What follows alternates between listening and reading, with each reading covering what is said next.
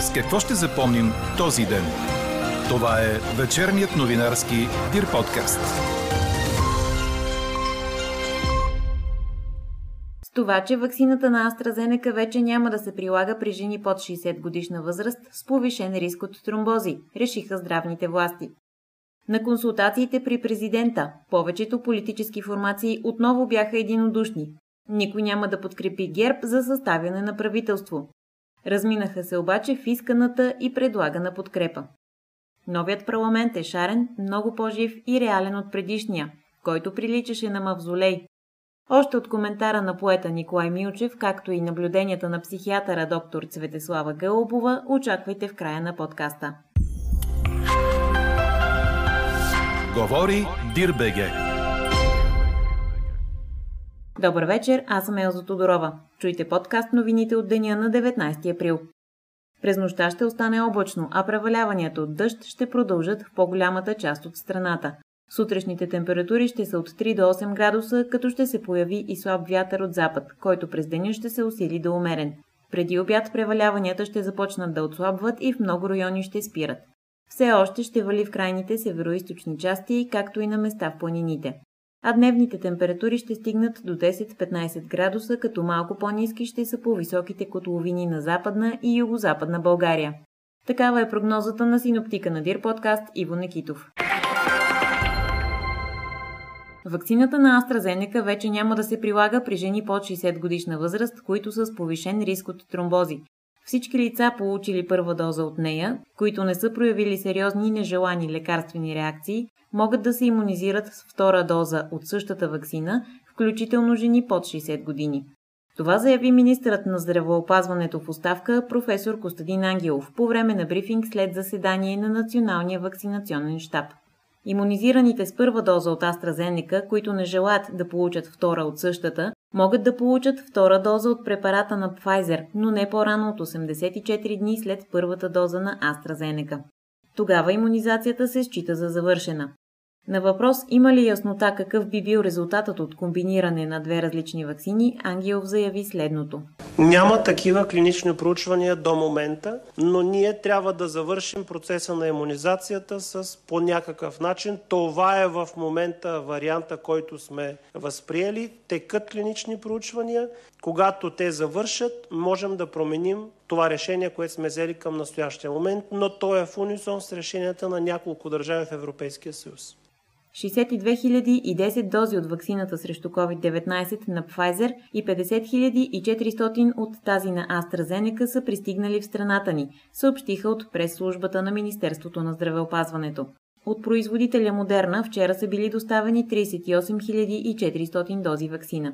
Доставените количества са разпределени към регионалните здравни инспекции в страната. За последните 24 часа вакцинираните у нас са 1227 а новите случаи пък са 418, което е 9% от направените тестове. Починали са 57 души, а в болница са общо 9229 има. Положителна тенденция има и в излекуваните, които са 1441 за последното денонощие. А ако в момента имате път към Гърция, ще е полезно да знаете, че граничният пункт Маказа е отворен пробно за преминаване на леки автомобили. От днес, освен QR код, пътуващите трябва да представят и отрицателен PCR тест или сертификат на английски язик за поставена втора доза вакцина не по-рано от 14 дни преди датата на пътуване. На Маказа от гръцка страна работят мобилни здравни екипи, които правят бързи тестове на преминаващите. Отварянето на границата е пробно, като това е тестване за готовността на гръцките власти преди очакваното на 14 май цялостно отваряне на страната за летния туристически сезон. И за още една промяна от днес. Посещенията в детски центрове, клубове и други предоставящи организирани групови услуги за деца вече се допускат при използване на не повече от 50% от капацитета на помещението и при носене на защитни маски за лице от персонала. Допуска се и провеждането на конгресно-конферентни мероприятия, семинари, конкурси, обучения, тимбилдинги, изложения и други обществени мероприятия в присъствена форма също при заетост на половината от капацитета на съответните помещения. А родителите да не забравят и, че от днес в София се подават заявления по електронен път за прием в първи клас на учебната 2021-2022 година. Политическият ден премина под знака на консултациите при президента с представители на парламентарните групи в 45-то Народно събрание, преди той да връчи мандат за съставяне на правителство на първата от тях. От 9 сутринта до 16 след обед при държавния глава се явиха представители на всички парламентарно представени политически формации. Последователността им бе определена от броя излучени депутати. Държавният глава Румен Радев не изключи възможността да се стигне до връчването и на трети мандат, макар да не стана ясно дали за това ще избере третата по сила БСП за България. С каква заявка се явиха при президента, чуйте от председателя на парламентарната група на ГЕРБ СДС Десислава Атанасова, от лидера на БСП за България Корнелия Нинова и от председателя на Има такъв народ в парламента Тошко Йорданов. Ние, отново казвам, сме готови с предложение за състав на Министерският съвет, който съгласно процедурата и след проведените всички консултации с всичко парламентарно представени политически партии, очакваме отново първо да връчите на нас, като победилата партия на тези избори, въпреки че очаквахме поне да ни поздравите, господин президент. Ние сме готови и за опозиция, и за управление, и за служебно правителство. Няма да подкрепим правителство на ГЕРБ. Бихме подкрепили правителство на втората политическа сила при следните няколко условия от наша страна. Да се предприемат спешни и важни стъпки за преодоляване на економическата, здравната и социалната криза. Стъпки, ориентирани към най-вече към помощ на хората, на домакинствата и на економиката. На второ място, да се започне обективна и задълбочена ревизия на управлението на Борисов. На трето, бързи и конкретни стъпки по плана за възстановяване и устойчивост. И на четвърто, нови изборни правила, които да гарантират прозрачност и честност на изборите. Ние в коалиция с партия от статуквото няма да влезем. Ако изобщо може да се стигне до кабинет, то е с другите две партии от протестите. Така че каквото сме казали, това ще направим. Движението за права и свободи потвърди подкрепата си за има такъв народ, докато Демократична България не вижда основание да получи третия мандат за съставяне на кабинет. А изправи се мутри вън, повториха заявеното и по-рано за това какво очакват от едно ново управление. Чуйте още от лидерите им Мустафа Карадая, Христо Иванов и Майя Манолова. Движението за права и свободи няма да подкрепи правителство на партиите, които загубиха избори. Ние от наша страна имаме скромен ръст. В абсолютни числа гласовете ни са с 20 хиляди повече, а като мандати с 4 мандата имаме повече мандати. Ние изразихме и нашата готовност за евентуална подкрепа на правителство, предложено от трите нови партии в Народното събрание. Но заедно с това ние казахме евентуални приоритети, които биха могли да бъдат приоритети на това правителство. На Демократична България избирателите отредиха пето място в, в парламента. Това място е а, силно подобрено от гледна точка на досегашните ни резултати, на очакванията, които бяха формирани. Но не считаме, че това място ни отрежда сред тези субекти, които биха могли да имат първостепенна роля в претендирането за мандат, който вие да им връчите. Здравата основа, върху която трябва да се разсъждава, върху която трябва да формираме и да фокусираме усилията си за отговорно, а, така, отговорен опит да формираме, да излъчим управление, е мандата на втората политическа формация. Първата, според нас, мандатът на историята, мандата на мнозинството български избиратели отрежда мястото да слезе от управлението. Няма да подкрепяме правителство, излучено от господин Борисов и от политическа партия ГЕРБ. Бихме подкрепили кабинет с участието на партиите на протеста Има такъв народ и Демократична България. Запитан как ще коментира думите на премиера в оставка Бойко Борисов за координирани действия срещу Демократична България и ДПС при акцията в парк Росенец, Карадая отговори, че прекият участник в тези акции е бил самият Борисов и други негови изпълнители. Така че, цитирам, техните координирани действия да не ги прехвърлят на ДПС. А междувременно спорното място в Росенец вече официално е плаш, съобщи БНР. Теренът, който до сега се водеше земеделска земя, вече е нанесен в кадастралната карта като крайбрежна плажна ивица. Това става след замервания и специализирана карта за морския плаж, извършени от Агенцията по кадастър. Какво не се случи днес?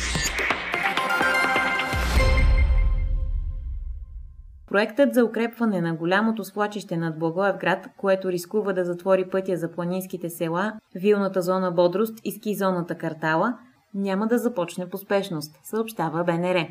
С такъв мотив общината бе поискала средства от Междуведомствената комисия към Министерския съвет – близо 5 милиона лева. Агенцията за обществените поръчки отмени процедурата, а преди това избраната фирма е отказала да подпише договора. За нуждата от спешно укрепване на ската до пътя за планината алармираха експерти още преди месеци. Чешката полиция съобщи, че експлозия от 2014 година в Чехия е трябвало да стане на българска територия. Това съобщава Deutsche Welle заедно с информация на чешките власти, че руски разузнавачи са участвали в взрива. Според министъра на вътрешните работи на Чешката република, експлозията на боеприпаси е било планирано да се случи по-късно, след като бъдат транспортирани до България. По данни на разследването, в покупката е участвал българският търговец на оръжие Емилян Гебрев, който оцеля след опит да бъде отровен през 2015 година. Междувременно Атлантическият съвет на България разпространи до медиите своя позиция, в която предупреждава, цитирам, заплахата от руска военна интервенция в Черноморския регион с всеки изминал ден нараства и представлява сериозен риск както за сигурността на България, така и за мира в Европа и света. Атлантическият съвет в България призовава парламента, правителството и президента да предприемат спешни мерки за окончателно скъсване на зависимостите на страната ни от Руската федерация. Година след смъртта на журналиста Милен Цветков, на пазара излиза книга, написана от жената до него през последните години – Милена Иванова. Заглавието е 379 дни с Милен Цветков – историята на една очаквана любов. Книгата е под редакцията на продуцента Георги Тошев. В нея са поместени спомените, които Цветков е разказвал на жената до себе си за своето детство, навиците и принципите в живота си, за работата си в различните телевизии, както и за колегите, от които се е учил и от които се е разочаровал. Включени са и разкази на негови колеги и приятели, като Георги Милков и Ники Кънчев. Четете още в Дирбеге. УЕФА ще предприеме радикални мерки срещу всички отбори и играчи, замесени в новия проект за футболна Суперлига, съобщи Корнер. Планът предвижда създаването на турнир между най-богатите и силни отбори, което тотално ще промени футбола и може да убие отделните национални първенства. Именно заради това Европейската футболна централа се противопостави на идеята, като заплаши, че ще изхвърли всеки от 12-те отбора организатори от своите турнири. Това са Реал Мадрид, Барселона, Атлетико Мадрид, Манчестър Юнайтед, Ливърпул, Арсенал, Челси, Манчестър Сити, Тотнам, Ювентус, Милан и Интер. Футболистите на тези клубове пък ще бъдат лишени от правото да играят за националните си отбори, дори и по време на Европейското първенство това лято. Президентът на УЕФА определи тази суперлига като гавра с футболните ценности и традиции, а 12-те клуба нарече алчни и лишени от всякакъв морал. Чухте вечерния новинарски Дир подкаст. Подробно по темите в подкаста четете в Дирбеге. Какво ни впечатли преди малко?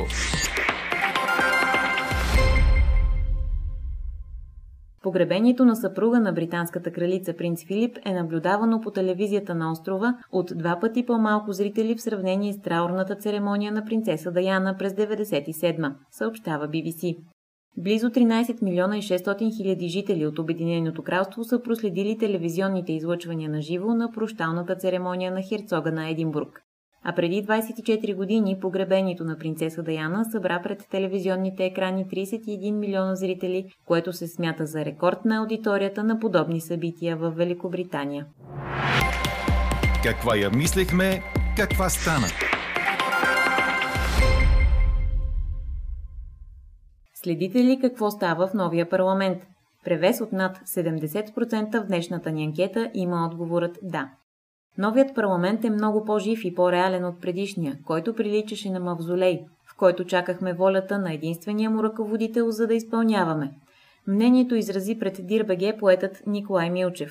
По думите му, болезнено за ГЕРБ е да твърдят, че са победили, а да не могат да прокарат нищо в Народното събрание. Този парламент за мен започна и мило, и весело, и тъжно. Той ми прилича на едно скарано семейство, което по волята на хората трябва по някакъв начин да се обедини. Има такава класическа повест Гераци, които братите се разделят и тръгват след като става нещастие с майката и с бащата. Тук в ролята на майката обединителна се яви за един ден Мика Зайко. И аз съм си определил политическите сили горе-долу така. Герб е големия батко, който вече няма да командва, но който е свикнал всички да се съобразяват с него в семейство. БСП е голяма сестра, която се чуди на кого да пристане, но може би още не е женена. Демократична България са брата, който е изучил в града. ДПС са кумшиите и познатите, а мутри вън са деверите, които така знаете според фулкора какво правите. Голяма опасност за булката идва от девер. Шарена работа е този парламент, но той сега вече сериозно, след това лирично отклонение, но той е много по-жив според мен, много по-реален и не прилича на мавзолей. Предишният парламент за мен беше мавзолей, в който ние чакахме волята на единствения ваше ръководител последните 10 години, за да изпълняваме неговата, неговата роля. Болезнено е, болезнено е за ГЕРБ да вижда а, и да твърди, че е победил, а всъщност да не може да прокара нищо. И аз съм очуден от няколко неща. Първо, очуден съм и от тази съдържанието на предишната опозиция, която вече има мнозинство, но съм очуден от това как два дена живот на парламента и вече говорят, че той е дискредитиран. И как ония 4 години не беше дискредитиран и завърши с 8% доверие, а сега за два дена е дискредитиран. Очевидно е, че парламент, на парламента, който едва ли ще продължи много, му предстои и трябва да изиграе ролята и на лекарство, защото освен всичко друго, изборите по нашите географски ширини, а както се оказа и в Америка и по света, освен че дават власт, оставят и много рани, много разделения, много бразди. И ако тези рани, бразди и разделения продължават, работата няма да е добре. А психиатърът доктор Цветеслава Гълбова разпознава различни видове поведение при депутатите, като според нея повечето от тях се показват като невъзпитани. Колкото до партиите, които се държат като управляващи, според доктор Гълъбово това се вижда единствено при ГЕРБ. Тя ги описа като сърдито дете, на което му е отнета играчката. Дълбоко инфантилно поведение, което показва, че тези хора не умеят да губят. Едно дълбоко инфантилно поведение, което показва, че тези хора не умеят да губят. Те са се фраснали с властта, смятат, че тя им се полага и всички свързани с това атрибути. Пари, стандарт, който смятат, че за тях е задължителен, нищо, че повече от половината българи живеят под прага на бедност. И определено само те, само в тях виждам поведение на хора, които са на власт. Предполагам се за краткото време, в което го има този парламент, само реално два дни, откакто работи. В смисъл, е, ние виждаме какво работи, сега може и в другите дни да са работили, ние да не го виждаме, но това, като, което виждаме като публично парламентарно поведение, нито една друга партия не забелязвам да се държи сякаш е на власт.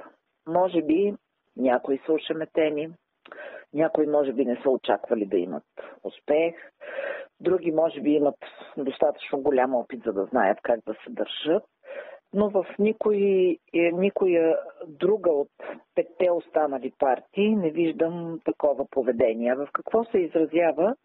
Това, че все още са много надменни, много горделиви, много гносливо поглеждат към останалите части на залата и разбира се, непрекъснато като една мантра, която слушаме вече от много години, се повтаря изречението другите нямат опит. И следващото ние сме най-опитни. За съжаление няма кой да ги попита, добре, вие като влязахте във властта преди 12 години, имахте ли опит? Или може би само вие имате право да се, да се учите? Не бива да забравяме, че тези, които са влезли в парламента, и това е по-скоро казване към а, партията на господин Трифонов има такъв народ, са хора, които да, не са парламентаристи, да, не са политици, но не бива да забравяме, че тези хора са железни професионалисти. Да, те правят шоу, но това също е работа и изисква много професионализъм. И те го имат.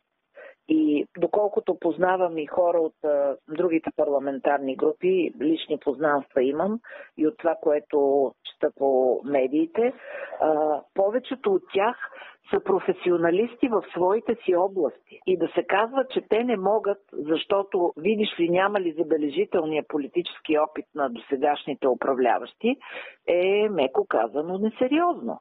Защото пък досегашните управляващи когато влязоха в парламента преди 12 години, повечето от тях нямаха и личен опит, професионален. Да не ги изреждам поименно да попитам дали да си секретар на това или да си работил по еди какъв си проект е, или а, да си бил зам министър, министър, главен секретар. Това професия ли е? Смея да кажа предишните управляващи, защото вероятността да направят правителство изглежда вече мина под нулата, е крайно недопустимо. Тези злобни подмятания, злобни закачки говорят за много сериозни комплекси. Защо беше необходимо днеска Десислава Атанасова буквално да се заяде с президента, е хидно да каже, ами ние очаквахме да бъдем поздравени.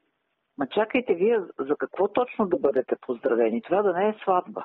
И какво видяхме в събранието на втория работен ден? Аз си направих труда да пусна клипа без звук. А, изглеждаше като една зле контролирана менажерия. Тропане, викане, френетичен екстаз, освиркване. Ами, чакайте, нали сте с опит? Те не позволиха на собствения си министр да отговори на парламентарния въпрос – който му е зададен. Това е недопустимо. Така приключва днешната ни анкета. Новата тема очаквайте утре сутрин точно в 8. Приятна вечер! Слушайте още, гледайте повече и четете всичко в Дирбеге.